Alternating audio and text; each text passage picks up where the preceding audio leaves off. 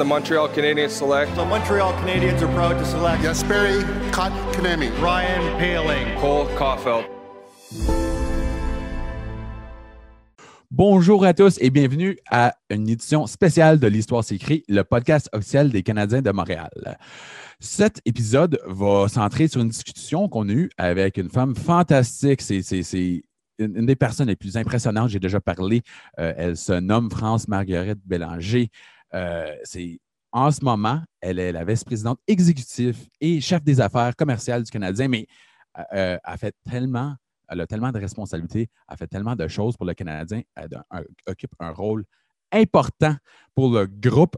Et euh, c'est ça, on va présenter ça dans le cadre de la Journée internationale de la femme. Cette édition spéciale de l'Histoire s'écrit est présentée par Banque Scotia. Les femmes revendiquent l'égalité depuis plus d'un siècle. La Banque Scotia s'engage à faire tomber les barrières qui se dressent encore devant les femmes. Donc, c'est la deuxième saison de la tournée Dream Gap. Ce que c'est, c'est qu'il y a plusieurs joueuses professionnelles de hockey qui se sont mis ensemble pour jouer des matchs euh, intra-division pour un peu garder euh, l'intérêt envers leur sport. C'est des joueuses élites. C'est du bon hockey. Là. Ça, c'est l'autre affaire. C'est du très bon hockey. Moi, je n'essaie pas de vendre ça à personne parce qu'il ne faut pas le vendre. On regarde un match, on voit que euh, c'est c'est des hockeyeuses talentueux. Euh, c'est des joueuses élites. Euh, ça vaut la peine. Donc, si vous voyez euh, un match à la télévision, je vous en prie, regardez-le. Vous pourrez voir des joueuses comme Brianna Decker, Hillary Knight, Kendall Coyne Schofield. Marie-Philippe Poulain, hey, ça continue, ça continue. La liste des, des médailles, d'or, il y en a. Il y en a des médaillés d'or. Donc, euh, c'est du bon hockey. Euh, c'est à supporter. C'est comme je dis, là, moi, je ne veux pas vous le vendre. Faut pas le vendre. Vous allez le voir, puis vous allez tomber en amour parce que c'est du bon hockey. Euh, on a aussi quelque chose d'intéressant qui se passe à Verdun, donc dans notre coin. En ce moment, il y avait euh, évidemment l'auditorium était en train de se faire rénover. Le plan, c'était on allait mettre les Canadiennes de Montréal là. On sait que les Canadiennes ont joué avec la Ligue euh, canadienne de hockey féminin. Et finalement, ce qui est arrivé, c'est qu'ils ont changé ça pour un peu donner. euh, c'est un centre d'entraînement pour les femmes euh, dans la région pour un peu combler lorsqu'on sort du collège. Par exemple, on va prendre une joueuse, euh, Anne-Sophie Bété. Elle est sortie, elle a joué, elle a très bien joué au collège. Et euh, ensuite, évidemment, euh, elle, voulait joindre euh, les Stars dans le temps, si je me rappelle bien, mais on va dire les Canadiennes. Mais il y avait un petit gap entre les deux. Il y avait vraiment nulle part à jouer entre-temps. Et quand l'équipe elle-même, la plupart des, meilleures joueuses allaient jouer avec l'équipe canadienne, Là, il manquait un peu de temps d'entraînement pour les autres joueurs. C'est ça que le centre, ça va s'appeler le centre 2102 à Verdun. Ça va accomplir deux buts. On veut garder euh, les joueuses en forme. On veut faire certain que le Canada reste et dépasse les États-Unis. Il faut, être honnête, les États-Unis du hockey féminin, euh, c'est un des meilleurs programmes dans le monde en ce moment. Euh, et il faut faire certain de les redépasser. Donc, c'est tellement important. Et c'est aussi pour soutenir, il faut faire un, effort soutenu pour donner la vie un peu plus facile. La vie d'une joueuse de hockey, dans, tellement différent de, des hommes dans le sens que la plupart ils ont des emplois à, temps plein. Euh, évidemment, il y a beaucoup plus de responsabilités. Donc, le hockey, c'est en ajoutant. Ce qui va arriver ici, c'est qu'un peu, ça va être dans le sens de brossard euh, pour les joueurs du Canadien. Tout est sous un toit. Ça va être ça, le centre 2102.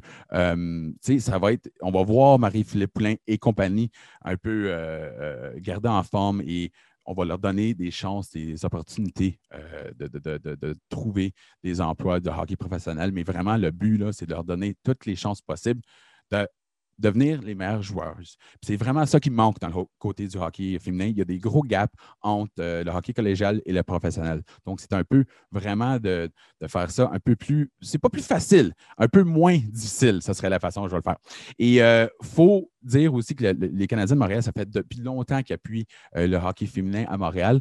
On sait qu'ils ont supporté les Canadiennes et ils sont très fiers de s'associer euh, au projet du Centre 2102. Donc, moi, j'ai vraiment hâte de voir ça. J'espère éventuellement que le hockey professionnel va retourner à Montréal. Pas comme analyste.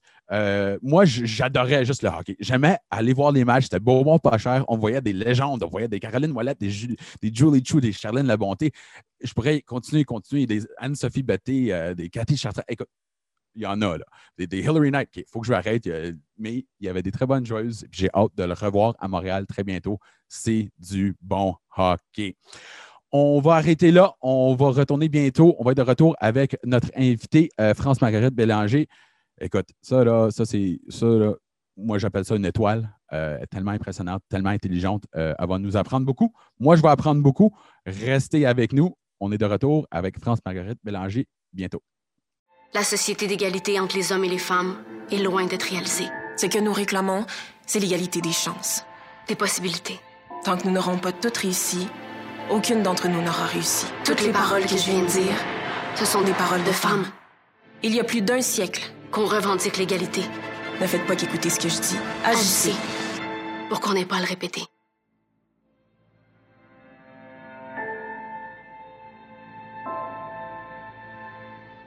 Donc, nous sommes ici avec notre invité spécial, France-Marguerite Bélanger. Bienvenue, France. Ben, bonjour Marc, ça me fait bien plaisir d'être là. Bon, on va parler de plusieurs choses qui sont très intéressantes. Euh, vous avez un rôle euh, très important au sein de l'organisation. Mais premièrement, j'aimerais parler de. Moi, j'ai eu la chance à parler des champions de Coupe Stanley, des champions de la Ligue euh, euh, américaine, la Ligue de l'Ouest, la Ligue de, l'Est.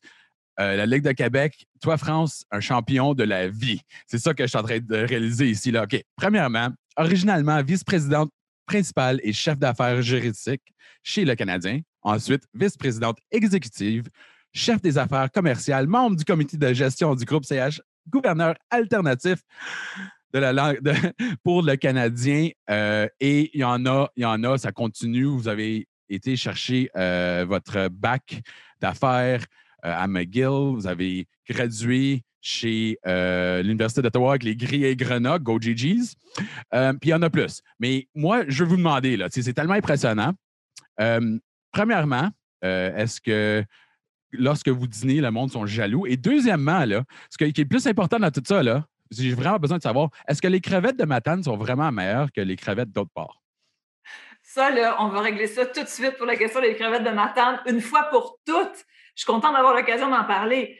Les crevettes de Matane, c'est les meilleures. Ça, c'est incontesté. Elles viennent de Matane. Les gens essaient de nous dire qu'elles viennent pas trop de Matane. Elles viennent de Matane. Elles sont apprêtées à Matane et ce sont les meilleures. Et pour ceux et celles qui n'ont toujours pas encore fait la dégustation de ces crevettes, je vous encourage, ne manquez pas ça. C'est extraordinaire. Voilà.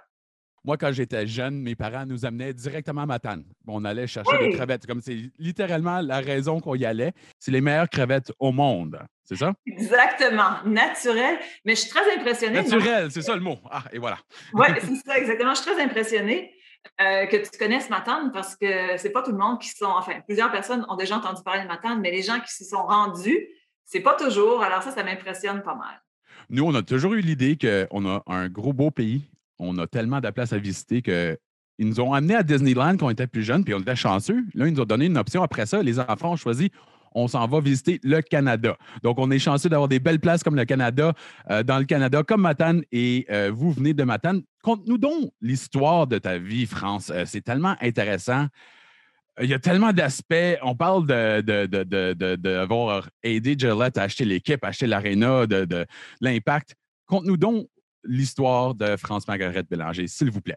Ben là, euh, comme euh, je suis quand même euh, euh, avancée dans la quarantaine, ça pourrait être très long si on y va avec l'histoire, parce que ma foi, j'espère qu'on a plusieurs heures devant nous. hein? Non, mais évidemment, moi, je suis née à Matane. euh, mes parents y habitent toujours d'ailleurs. euh, et puis, euh, donc, c'est vraiment là que je suis née. J'ai grandi. J'ai fait mon primaire, mon secondaire là-bas. Ensuite, au cégep, je suis allée à Québec, cégep anglophone, qui s'appelle Saint Lawrence. Je voulais vraiment parfaire mon anglais. Et par la suite, j'ai fait un cours en droit à l'Université d'Ottawa et j'ai été recrutée par un cabinet d'avocats qui s'appelle Stackman Elliott. C'est là que j'ai fait mon stage. Et finalement, au-delà du stage, je suis restée là pendant en fait 17 ans. Donc, euh, j'ai travaillé là-bas en droit des affaires. Euh, je suis devenue associée en droit des affaires pendant 10 ans. Et évidemment, c'est là que, euh, de fil en aiguille, ma, relation avec George Gillette a débuté. Bien, ça, ça date de 2001. On avait eu l'appel d'un cabinet de Chicago qui s'appelle Winston Strong, un cabinet de Chicago, qui, eux, représentaient George Gillette. Et puis, ils se proposaient d'acheter le Canadien de Montréal ainsi que le centre Molson à l'époque. Et puis, nous, on a eu, l'appel donc pour faire le travail. Moi, j'étais une toute jeune avocate à l'époque. Puis, euh, J'ai été donc, euh, c'est de la chance. Hein. À un moment donné, un associé t'appelle et dit France, es-tu disponible pour faire cette transaction-là? Je l'étais. Puis c'est comme ça qu'on a commencé à travailler sur ce dossier-là.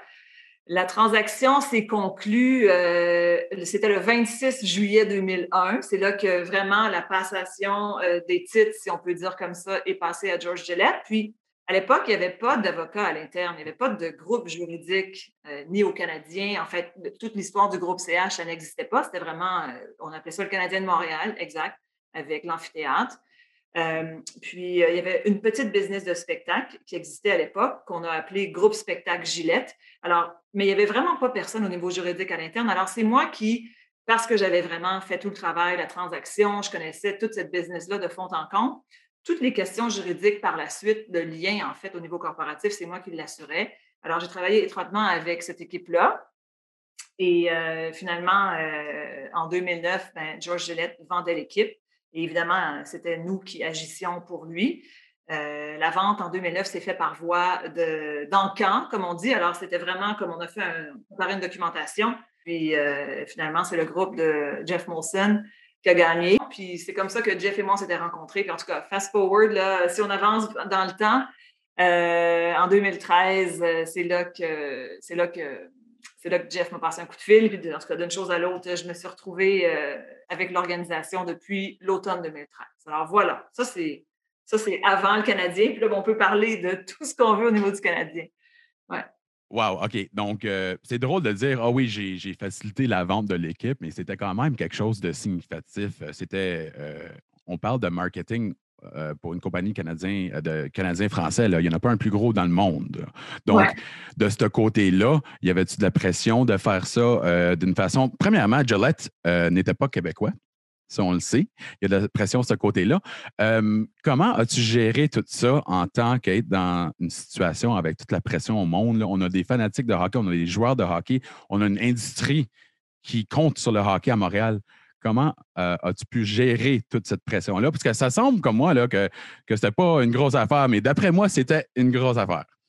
Ben, alors, si on parle du fait que Gillette n'était pas un, Québécois, c'était un Américain, évidemment, c'est sûr que lorsqu'il a acheté en 2001, je me rappelle, ça commence à faire quand même plusieurs années, mais c'est sûr que ça, ça avait été vraiment noté, que notre, notre sainte flanelle, pour l'appeler ainsi, passait aux mains d'un Américain. Puis ça, je crois que c'était vraiment la première fois dans toute l'histoire de l'équipe. Alors, c'est sûr que ça, ça avait quand même euh, causé euh, pas mal de conversations dans les médias à l'époque. Mais M. Gillette, euh, c'est sûr qu'il habitait aux États-Unis, il venait très fréquemment à Montréal. Mais en même temps, il avait essayé de s'embarquer un peu dans la vie montréalaise, il donnait des présentations aux chambres de commerce. Je me rappelle, il essayait de, de, de s'implanter le plus possible. Il avait acheté même une propriété ici à Montréal un condo. Euh, mais quand tu es, euh, es, avocat, en fait, une transaction, c'est sûr que c'était très excitant parce que c'était le Canadien de Montréal. Même pour nous, les avocats, je veux dire, on a une transaction à faire, on a un deal à faire, mais il reste que, comme c'est le Canadien, ça, ajoute un peu euh, dans l'excitation de toutes ces conversations-là, les négociations. Mais dans ces grands cabinets-là, comme Stagman Elliott, on est quand même habitué à faire des transactions d'envergure, puis souvent des transactions qui se retrouvent dans les médias. Alors, on avait un peu cette habitude-là, mais c'est sûr, c'était super excitant. Puis, euh, euh, toute l'équipe de Gillette, et euh, il y avait un dénommé Jeff Joyce aussi qui était très près de lui, des gens vraiment super, fantastiques, des gens extraordinaires, qui avaient vraiment à cœur le succès de cette organisation-là, qui ont quand même beaucoup apporté à Montréal durant leur période, qui était finalement de 2001 à 2009 quand ont, quand ils ont vendu l'équipe. Et il faut penser au fait que, là, quand tu parles du groupe de, de, concerts, là, on parle maintenant, c'est rendu Evenco. C'est ça. C'est euh, quelque chose de rendu gigantesque. Euh, et si je me permets, ça compte pour beaucoup des profits, disons, euh, pour le, le, groupe CH. Peux-tu nous parler un peu du processus de développer le côté Evenco?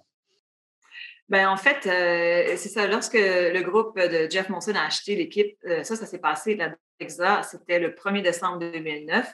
C'est sûr qu'il y avait ce qu'on appelle le groupe spectacle Gillette qui existait à l'époque, mais évidemment, ça n'avait vraiment pas, euh, c'était vraiment pas, pas, du tout là, ce qu'on connaît comme événement. Aujourd'hui, là, oui. Alors, euh, euh, Jeff a fait quand même beaucoup d'investissements dans le secteur du divertissement. Premièrement, rapidement, euh, au 1er décembre 2013, c'est toujours le 1er décembre finalement, mais au 1er décembre 2013, on procédait à l'acquisition du groupe Spectran. Groupe Spectran qui est Festival international de jazz, les Francopholies, ainsi que tout l'aspect gestion de euh, le, Festival Montréal en Lumière. Alors, il y a eu ce premier investissement-là. Par la suite, on a fait aussi un investissement dans Juste pour rire quelques années plus tard. Alors, il y a eu beaucoup d'investissements pour bâtir Evenco dans ce qu'il est aujourd'hui. Evenco, aujourd'hui, c'est presque 1400, 1400 événements par année. Ça dépend des années. Des fois, ça peut aller jusqu'à 1500. Des fois, c'est 1300 mais c'est quand même plusieurs événements par année. Quand on pense qu'il y a 365 jours dans une année, ça fait, ça fait en sorte qu'on a beaucoup d'événements en simultané partout au Québec, euh, dans les maritimes. Euh, alors, c'est quand même très, très gros. C'est les grands festivals aussi d'événements qu'on connaît. C'est euh, Oceaga, c'est Île Sonic. on s'amenait l'été dernier avec l'Assaut, notre première fois qu'on aurait eu ce festival country-là avec les, plus grandes vedettes à l'international au niveau country, qu'on n'a pas pu présenter. Alors, c'est sûr que c'est immense, puis euh, c'est l'œuvre de plusieurs personnes, une très, très grosse équipe qui ont travaillé là-dessus euh, année après année. Puis euh, vraiment, Jeff a eu cette vision-là d'investir aussi en divertissement, au-delà de tous ces investissements, bien sûr, au niveau du Canadien et du Rocket de. On parle de plus que 1300. Tu sais, il y, a 41 matchs du Canadien, là, donc ça, montre, démontre un peu le, montant de, de travail qu'il faut faire pour avoir le reste. Mais faut que je te demande, c'est comment travailler avec Jeff Molson? Parce que moi, j'ai eu quelques, quelques fois, j'ai parlé sur Twitter, il m'envoie un message, puis je dis oui, merci beaucoup, je veux juste pas lui achaler. Euh, je sais que c'est un, homme très occupé, mais toi, euh, tu l'achales pas. Je sais qu'il t'adore comme travailleur, mais c'est comment travailler avec le boss. Avec le boss, exactement. Le boss. Ben, premièrement, il faut comprendre, Jeff, c'est le président, chef de la direction de toute l'organisation qui s'appelle CH Group, qui, qui, regroupe vraiment tout. Là. Tout ce qui s'appelle hockey, bien sûr, euh, on le disait, là, le Rocket ainsi que le Canadien, ainsi que tout Evenco. Alors, c'est vraiment l'ensemble de l'œuvre. Mais Jeff aussi euh, est le propriétaire. Puis c'est ça qui amène vraiment une carte, un élément vraiment distinctif. Parce que comme propriétaire, Jeff, évidemment, il est là pour le long terme. Jeff, c'est sa vision stratégique à long terme. Puis, c'est vraiment comme un, visionnaire, Jeff, qui est, il n'est pas là pour euh, la prochaine année. Jeff est là à long terme. Puis, c'est comme ça que sa vision fonctionne aussi. Euh, Jeff est quelqu'un qui, euh, qui s'entoure, évidemment, il est bien entouré. Je ne parle pas de moi, je parle de toute l'équipe de direction autour. Là. Euh, on est quand même plusieurs. Et puis, c'est sûr que c'est quelqu'un qui. Jeff va faire confiance aux gens, bien sûr. Euh, mais en même temps, il, s'attend des résultats, ça c'est sûr et certain. Euh, il est très près des opérations hockey, euh, vraiment, avec Marc. Puis on en parlait, il a fait beaucoup d'investissements dans le domaine du divertissement depuis qu'il est propriétaire. Donc, il est propriétaire depuis décembre 2009, alors ça fait 11 ans maintenant.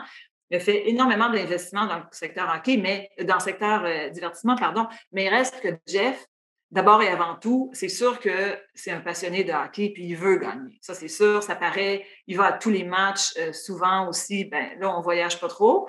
Euh, puis maintenant, avec la COVID, il y a tout le concept de la bulle de l'équipe qui rend les choses difficiles. Mais Jeff, euh, assez fréquemment, il va sur la route avec l'équipe. C'est vraiment, il veut que cette équipe-là gagne. Il, c'est vraiment un objectif numéro un. Puis ça, c'est absolument clair. C'est sa passion numéro un. Voilà. Et wow, c'est pas pire quand même. Puis c'est ça l'impression que j'ai aussi. C'est vraiment, c'est le plus gros fanatique de hockey qu'il n'y a pas. Et les, les, seules fois que j'ai eu la chance de lui parler, un des hommes les plus gentils que j'ai déjà rencontré de ma vie, euh, on dirait que c'est comme, c'est juste un une des personnes au match de hockey. C'est pas... Oui, c'est ça. il est extrêmement humble. Mm-hmm. Il est super, euh, très affable, très gentil. Puis, euh, j'ai jamais, toujours extrêmement poli, super gentil. Il prend le temps de parler à tous les partisans.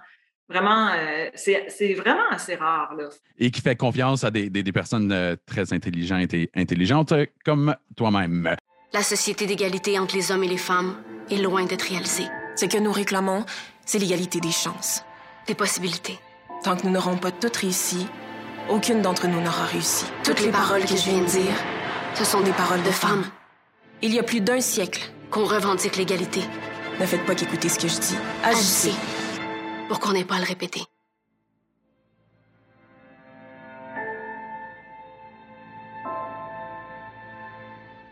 Toi, tu es en charge de marketing, on parle, on parle de... Euh, faut changer notre attitude un peu cette année là, euh, et peut-être pour le futur. Évidemment, les choses changent très vite. Euh, en ce moment, on voit qu'il y a des changements. On a vu des logos un peu partout ajoutés. quelle sorte de changement prévois-tu Euh, et quelle sorte de. Il faut rentrer d'autres argent aussi. Hein? C'est ça que c'est. Il faut inventer, pas inventer, mais il faut aller chercher euh, d'autres sources financières euh, permanentes. C'est quoi le plan un peu, là? Sans savoir qu'est-ce qui va arriver, dis-moi donc le plan. Des plans, on en fait, on en fait plusieurs. Il y a des plans euh, A, B et C, puis euh, parce qu'en fait, justement, il y a énormément d'incertitudes. C'est une année totalement atypique, là, puis on espère que ça ne se reproduira plus, bien sûr. Mais c'est sûr que cette année, premièrement, il faut comprendre que si on est que si on parle plus côté hockey, euh, les sources de revenus, bien sûr, c'est tout le monde le sait, c'est la vente de billets, bien sûr, tout le secteur hospitalité, donc les loges, la nourriture le soir des matchs, bien sûr, euh, tout ce qu'on appelle les privés aussi, les jerseys, les tucs, les casquettes, etc. Il y a tout ce volet-là aussi. Maintenant qu'on a amené en ligne avec tricolorsport.com, qui, euh, qui, est, qui est quand même très connu maintenant. Au début, on connaissait un peu moins Tricolore Sport. On pensait plus à la boutique du Canadien, mais tricoloresport.com maintenant est, est, assez connu, puis ça va bien. Euh, par la suite, bien sûr, il y a tous les droits euh, plus comme de télévision. Alors, euh, bien sûr, nos matchs sont diffusés à la télévision, donc ça, c'est une autre source de revenus. puis, finalement, il y a tout l'aspect sponsorship aussi. Donc, les commandites, que ce soit avec, je ne veux pas en nommer parce qu'on a, tellement de partenaires commerciaux, mais je pourrais nommer Molson, bien sûr, qu'on connaît tous. On a une association de longue date avec Molson. Qui, qui, est commanditaire chez nous. Alors, en gros, il y a d'autres sources aussi alternatives, mais en gros, on parle de ça. C'est sûr que cette année, avec la COVID, on s'entend que plusieurs de ces sources de revenus-là sont totalement disparues automatiquement. Euh, et euh, donc, on sait, avec, la Ligue nationale, on a beaucoup collaboré euh, avec la Ligue nationale, qui a été quand même extraordinaire. Le chef des revenus de la Ligue, là-bas, il s'appelle Keith Wachtel. C'est un gars qui nous a quand même pas mal aidé au niveau des équipes pour nous trouver d'autres sources de revenus. On a vu, lorsqu'on regarde un match, là, je vais donner un anglicisme, mais les, sièges probablement les deux tiers des rouges sont recouverts par ce qu'on appelle des tarps, mais enfin, on va appeler ça des toiles. Et puis ça, bien, c'est une nouvelle position pour les partenaires. on a vu vraiment plusieurs partenaires qui ont décidé de mettre leur logo sur ces fameux tarps-là. Alors, on a été capable de monétiser ça. On a bien fait avec ça cette année. On avait vu aussi en début de saison que l'arrière du banc des joueurs était beaucoup plus élevé.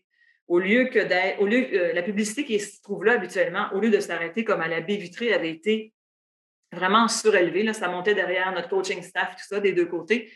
Mais par la suite, la Ligue nationale nous a envoyé euh, comme des mémos au travers de la Ligue. On a dû réduire ça à cause de la COVID. Ils trouvaient que ça c'était peut-être pas parfait que ce banc-là était rendu si élevé, l'arrière des bancs, pour la circulation d'air. Alors, on a dû l'enlever, on a dû se réajuster, mettre euh, les publicités des, partenaires avec qui on avait fait affaire pour ça ailleurs. Alors, c'est beaucoup d'ajustements. Cette année aussi, euh, puis ça, c'est vraiment une première. Euh, c'est la première fois qu'on associe, qu'on peut associer un brand directement sur le joueur. C'est la publicité qu'on a pu mettre sur les casques des joueurs.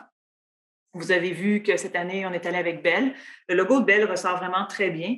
Euh, alors ça, tombe bien sûr. Ça tombe oui, bien, oui, c'est ça. Alors, ça, c'est une nouvelle source de revenus cette année. Évidemment, tout ça, ça n'offre pas une mitigation complète de malheureusement tout ce qui a été perdu. Mais en mhm. même temps, c'est des nouveaux actifs que la Ligue nous a permis de, de, monétiser au niveau local. Puis euh, voilà. Alors, il euh, faut s'ajuster. Puis on va voir pour la suite. Euh, on a bien, en, tout cas, moi j'ai bon espoir qu'avec toute l'histoire de la vaccination, je sais qu'il y a beaucoup de choses, le variant qui s'en vient, etc., qui, enfin, qui s'en vient, qui est déjà présent. Mais moi, j'ai comme l'impression qu'avec la vaccination, le gouvernement travaille très fort pour euh, aller avec la vaccination de masse. Alors, nous, on a bon espoir que la saison prochaine, on va être capable d'avoir une saison normale.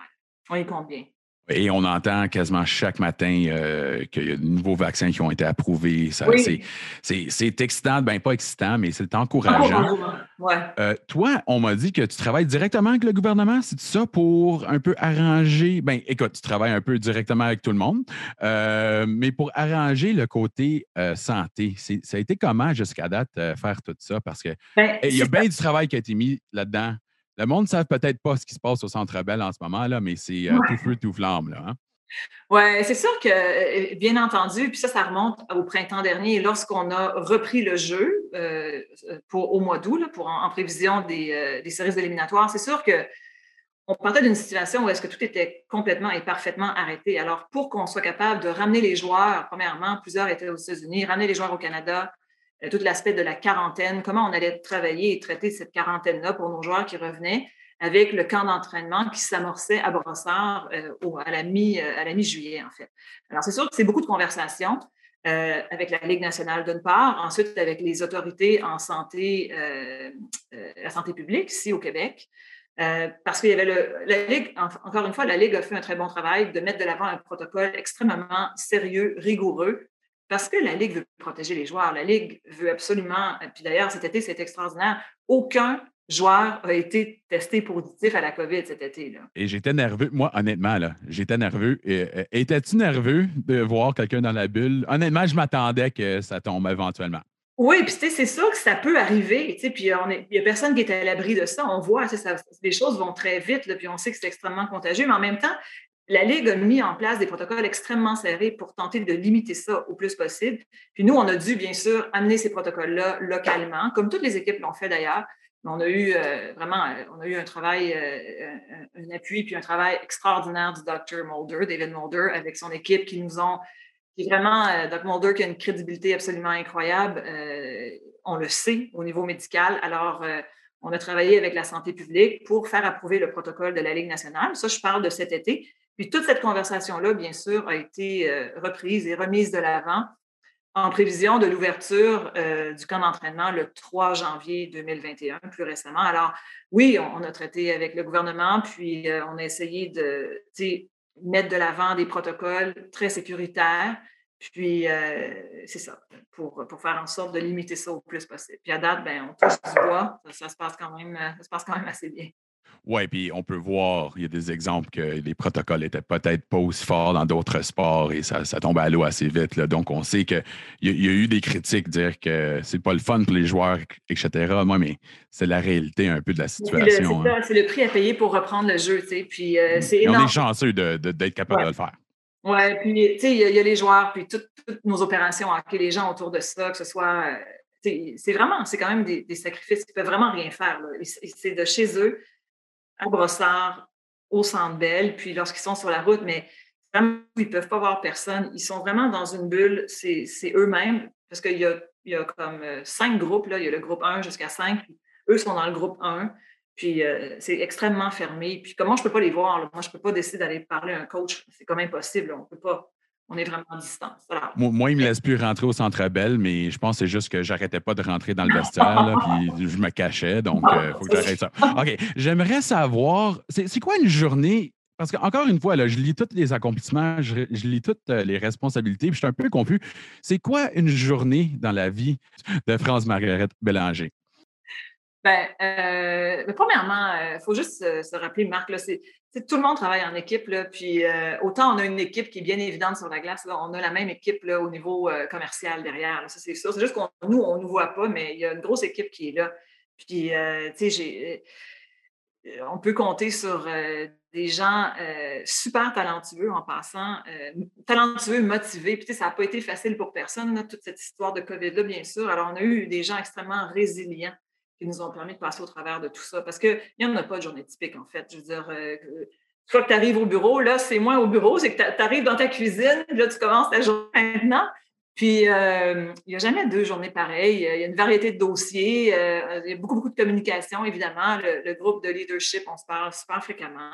Alors, on, est très tête, puis on, se suit quasi quotidiennement dans l'avancement de tous nos dossiers parce que, tu sais, cette histoire de, euh, de pandémie-là a fait en sorte qu'on était toujours très près. On a toujours travaillé très étroitement en équipe, mais là, je veux dire, par, la force des choses, on s'est vraiment resserré. Puis, euh, je veux dire, Sandra euh, Petosa au niveau talent, diversité, culture, qui joue un rôle extraordinaire avec nous autres. Patricia Brissette, qui est maintenant en charge du juridique, qui joue, Patricia, une fille brillante, qui joue un rôle extraordinaire. Alors, puis là, j'en nomme quelques-uns, mais moi, je voudrais te nommer 20 personnes, Marc. Là, euh, alors, on a vraiment une super belle gang. C'est un peu comme une équipe de hockey. Comme tu dis dès le début, euh, oui, il y a des capitaines, mais tu as besoin d'une équipe qui travaille euh, en cohésion, en belle cohésion. Tout le monde pousse, pousse vers la même direction. Tu as mentionné plusieurs femmes récemment. On m'a dit que le groupe CH, du côté exécutif, disons le team exécutif, c'est plus que la moitié des femmes. premièrement, Écoute, on sait que c'est très important. Ça devrait être normal. Ça, ça, devrait être un peu normal partout au monde. Ça ne l'est pas. Mais peux-tu m'expliquer euh, un peu le processus d'aller chercher ce talent-là et euh, comment d'autres organisations puissent un peu euh, émuler c- cette idée-là d'aller chercher des, des- des- des- des travailleuses qualifiées et qui va aider l'équipe? Oui, ben, en fait, je je- il y a une expression, puis elle est, elle est en anglais, puis c'est tone at the top. Puis ça, ça part avec Jeff, parce que c'est Jeff qui est notre lead. En fait, c'est lui qui est notre chef. Puis Jeff, lui, a décidé que, je pense que moi, j'étais probablement la première euh, femme à accéder au groupe de direction quand je me suis jointe en 2013. Quand je suis arrivée, c'était vraiment juste des hommes. Puis c'est correct. En fait, moi, je suis, moi, je veux travailler avec des gens compétents, peu importe, homme, femme, c'est ça qui compte. Puis euh, je me suis joint à ce groupe-là, mais c'est Jeff qui a déterminé à l'époque qu'il voulait euh, amener quelqu'un comme moi au sein de ce groupe-là. Puis, euh, puis il m'a fait confiance, puis j'ai essayé de pas trop le décevoir là, au fil du temps. On, a essayé d'avancer. Puis par la suite, euh, notre chef des finances, qui était avec l'organisation depuis, euh, en fait, je vais dire au-delà de 30 ans, là, je ne me trompe pas, mais enfin, peut-être mi-trentaine, mais Fred Steer, un, gars extraordinaire, Fred a, pris sa retraite en 2017, puis on, on, voulait trouver une nouvelle personne pour le remplacer au niveau tout chef de la direction financière. Puis c'est là que Anna Martini euh, s'est jointe à nous. Puis euh, je me rappelle que les chasseurs de tête nous avaient amené juste des hommes à l'époque, euh, comme pour des entrevues. Je me rappelle, c'est moi qui ai dit, avec Jeff, j'ai dit, Jeff, en fait, c'est pas moi qui ai dit ça, c'est Jeff et moi, on s'est dit, mais on aimerait, on aimerait avoir des, des candidates femmes. Puis finalement, euh, c'est là qu'Anna est comme arrivée dans le lot. Puis finalement, c'est elle euh, qui s'est jointe à nous. Puis Anna, c'est une femme extraordinaire, elle est euh, brillante, elle est compétente. Puis tiens, de fil en aiguille, moi, je, voulais- quelqu'un au niveau juridique, Patricia Brissette. Ensuite, on voulait quelqu'un au niveau HR, ben, Sandra. Puis ça, ça donne que ça se trouve être des femmes, mais tu sais, on a fait d'autres embauches aussi. Puis il y a des hommes, je veux dire, Vincent Lucier chez nous, que plusieurs personnes connaissent au niveau euh, des ventes, c'est un gars extraordinaire euh, qui, fait extrêmement bien. John Jozinski au marketing, euh, qui est là depuis des années des années, qui fait extrêmement bien. Il y a un tas d'hommes aussi, puis c'est parfait. En fait, c'est ça. Mais pour revenir à ta question, c'est souvent, ça prend quelqu'un qui ouvre la porte. Ça prend quelqu'un qui, qui est en autorité, vraiment. Puis dans ce cas-ci, évidemment, Jeff, comme propriétaire, c'est l'autorité ultime. C'est lui qui a décidé que c'était correct. Puis c'est lui qui a décidé que pour lui, euh, il cherchait des gens compétents en point. Puis c'était n'importe qui qui pouvait être qui à l'équipe. Puis, euh, puis il nous a fait confiance dans nos choix, tant et si bien qu'en effet, on a plus de 50% euh, des vice-présidents qui sont des femmes. C'est comme ça que ça roule bien. Et, et je pense que la leçon un peu, c'est que peut-être en regardant un aperçu vite, on ne voit pas euh, des personnes compétentes de diversité, mais là, si on gratte un peu, on peut les trouver très vite. Toi, tu vas souvent aux rencontres des gouverneurs? C'est-tu quelque chose que. Ou est-ce que. C'est quoi ça? C'est-tu juste, euh, juste des- du monde qui parle de hockey? C'est quoi exactement la, ren- la rencontre des gouverneurs? là? Je suis vraiment intéressé là-dedans. OK. Alors, les rencontres des gouverneurs. Donc, chaque équipe a un gouverneur, right? Euh, puis habituellement, le gouverneur, c'est vraiment le propriétaire. Donc, ouais, le gouverneur Jeff, du ouais. Canadien de Montréal, c'est Jeff dans notre cas, évidemment. Cependant, il est possible d'avoir des, euh, des gouverneurs, ce qu'on dit en bon français, encore une fois, alternate governor. On peut avoir un gouverneur, est-ce qu'on l'appelle auxiliaire ou alternatif, je ne sais pas, mais on peut avoir, une équipe peut avoir certains gouverneurs. Puis moi, dès mon arrivée à l'automne 2013, euh, encore une fois, j'ai eu la chance d'assister à toutes ces rencontres-là depuis mon arrivée. Typiquement, il y a trois ou quatre rencontres formelles à des dates déterminées à chaque année. Euh, puis il faut voir qu'une rencontre d'un gouverneur, ça ressemble essentiellement à une rencontre d'un conseil d'administration. Alors, euh, on a Batman, qui est comme le, le direct, évidemment, c'est le commissaire de la Ligue, donc c'est vraiment euh, Gary Batman qui va présider ces rencontres-là. Habituellement, Gary Batman arrive là avec toute son équipe de direction. On peut penser évidemment à Bill Daly, mais il y en a beaucoup, beaucoup d'autres euh, qui sont là. Puis, euh, c'est vraiment une présentation en bonne et due forme de l'état de la Ligue au moment où la rencontre a lieu.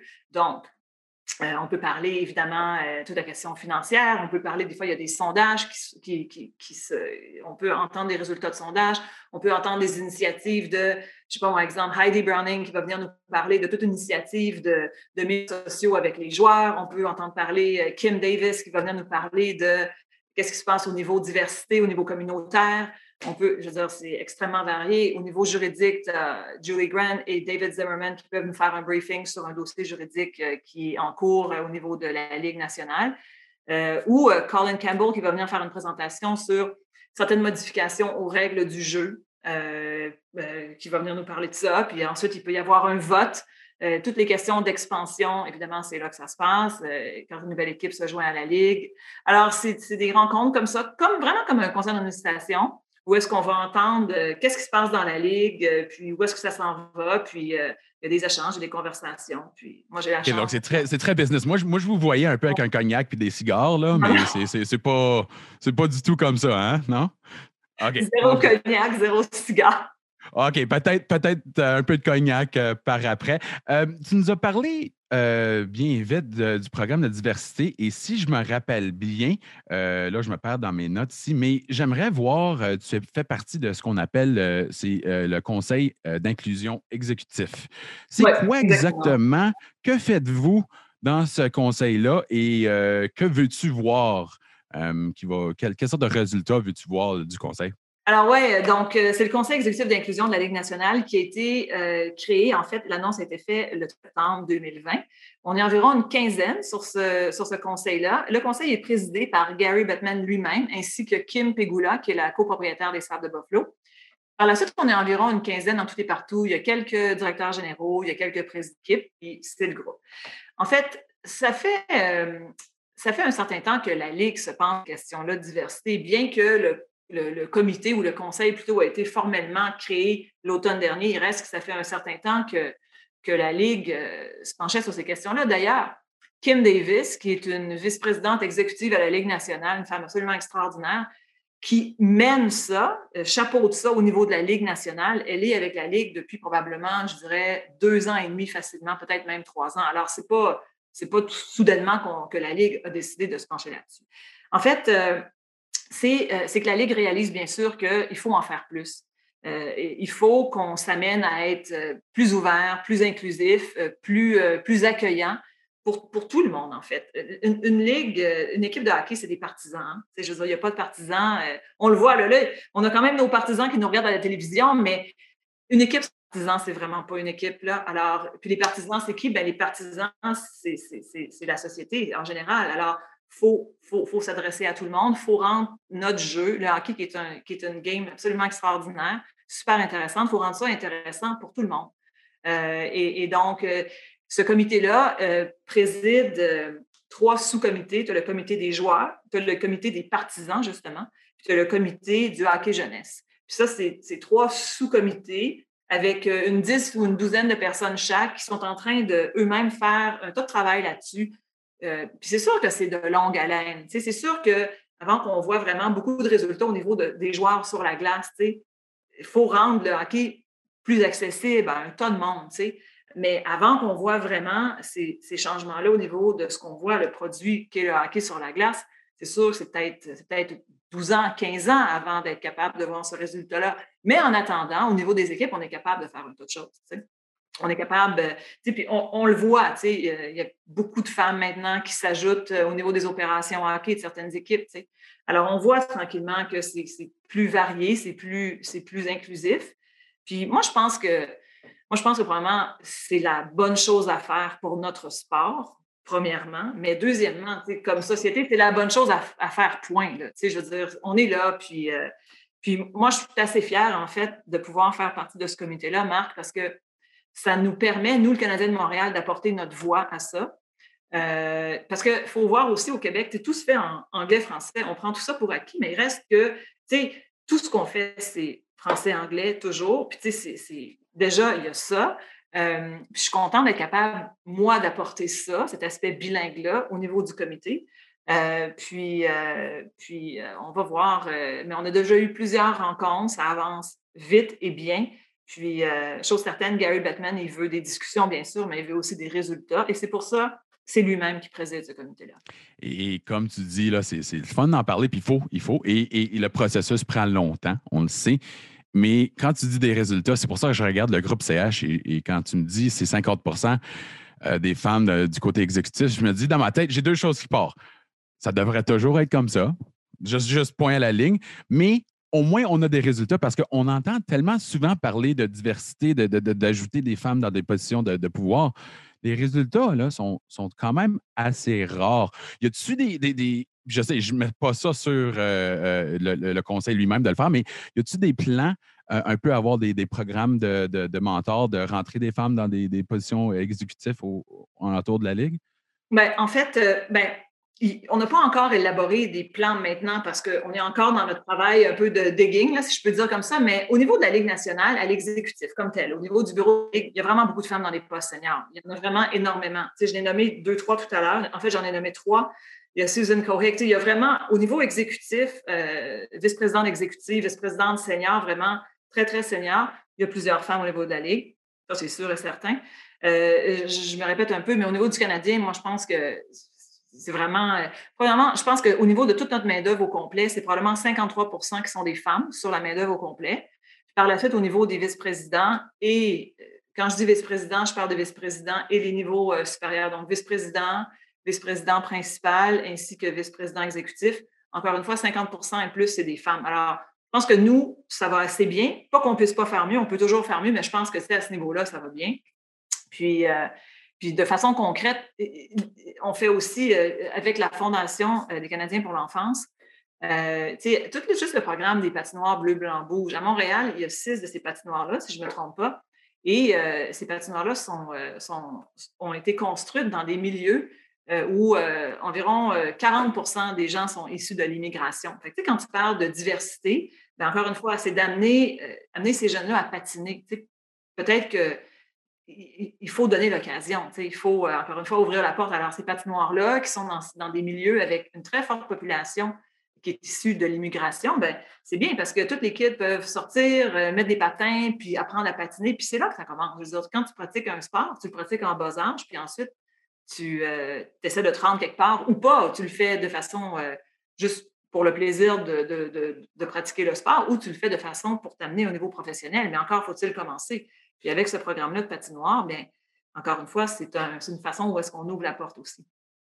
Euh, je trouve ça un peu ironique. Je suis en train de chialer qu'il n'y a pas assez de positions, puis j'ai pas fait mes devoirs. Et là, tu m'expliques euh, mes excuses. J'aurais dû faire mes devoirs du côté-là de la Ligue nationale parce que, encore une fois, euh, c'est assez ironique de ma part. J'aimerais te demander très vite, c'est quoi le, le plan pour le retour éventuellement, éventuel des fanatiques et que fais-tu entre-temps pour, je sais que les déteneurs de, billets de saison sont, tellement importants, euh, sont cruciaux, il faut les garder contents. C'est qu'est-ce qu'on fait en ce moment pour garder contact avec eux? Et c'est quoi le plan éventuel pour ramener les fanatiques au, euh, Centre Rebelle? OK, fait deux questions. Donc, comment on fait pour garder nos, partisans engagés?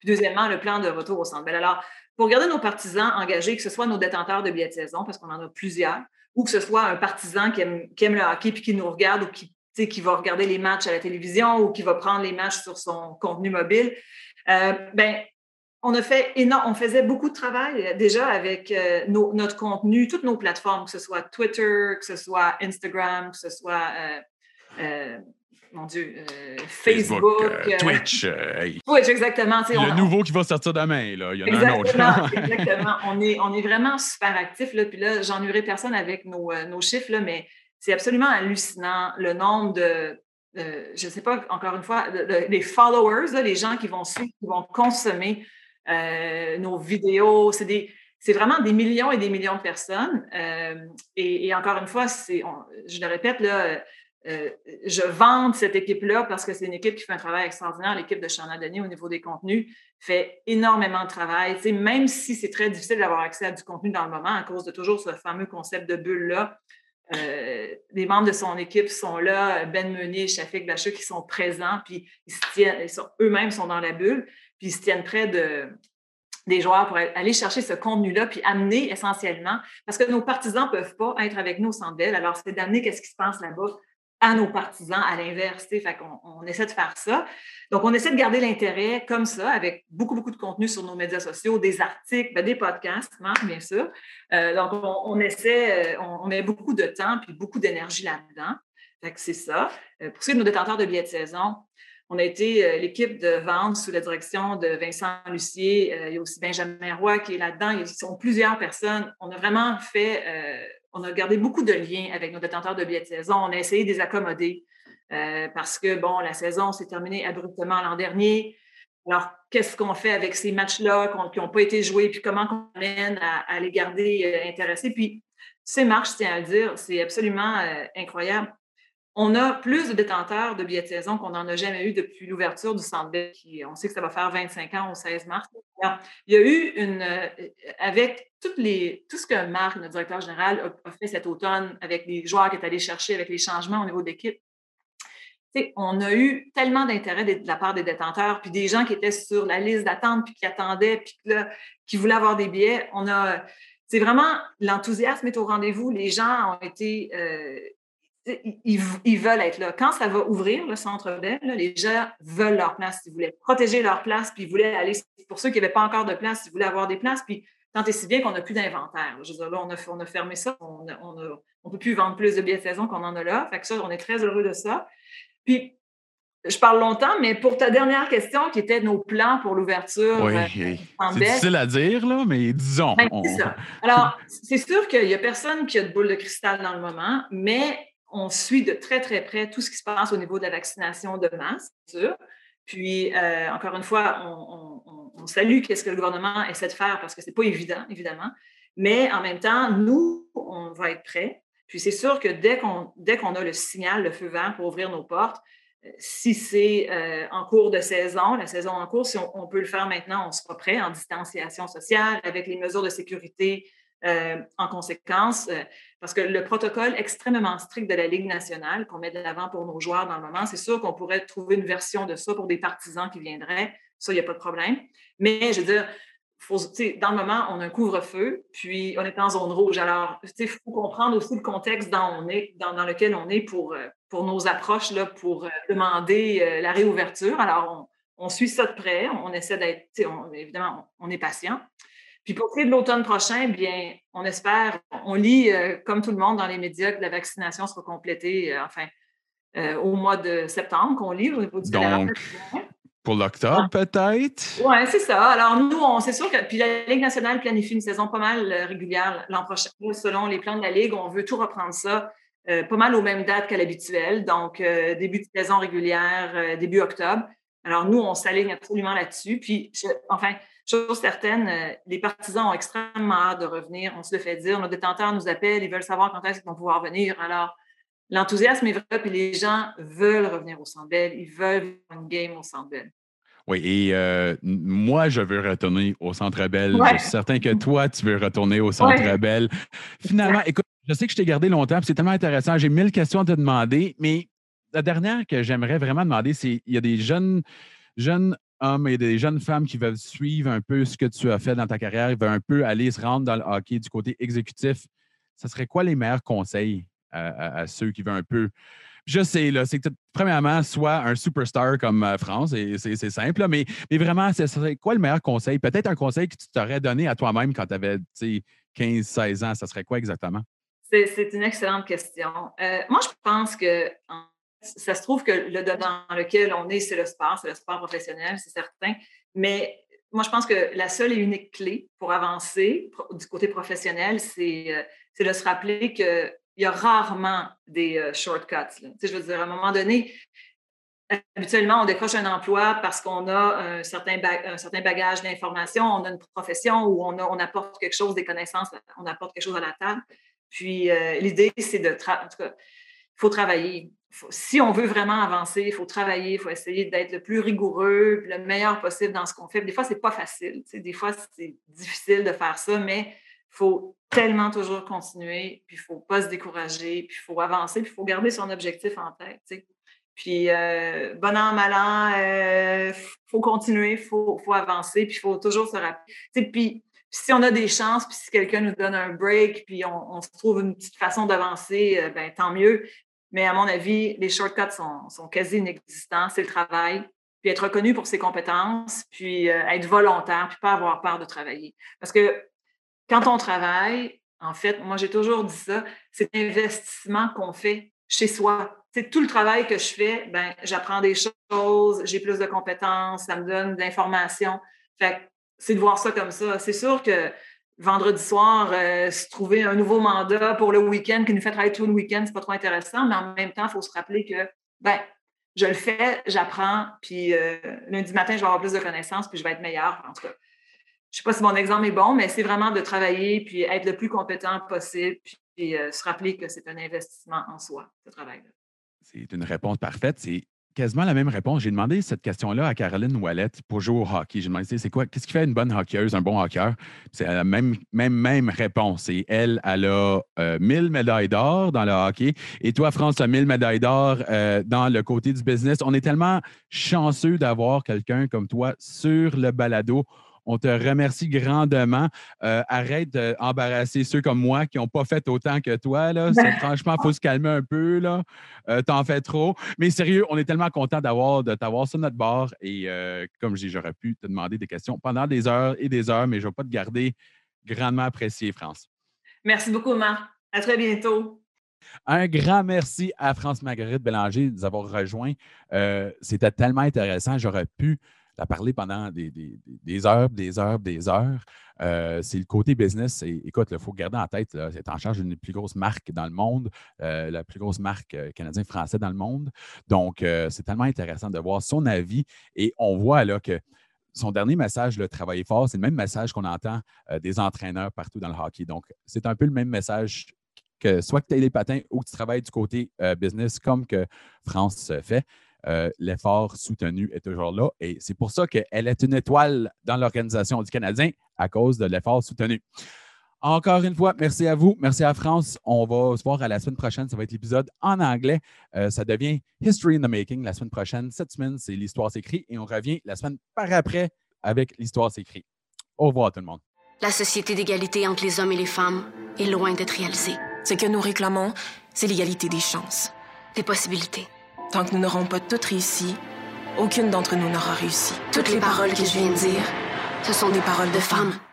Il y a plus d'un siècle qu'on revendique l'égalité. Ne faites pas qu'écouter ce que je dis. Agissez. Pour qu'on n'ait pas à le répéter.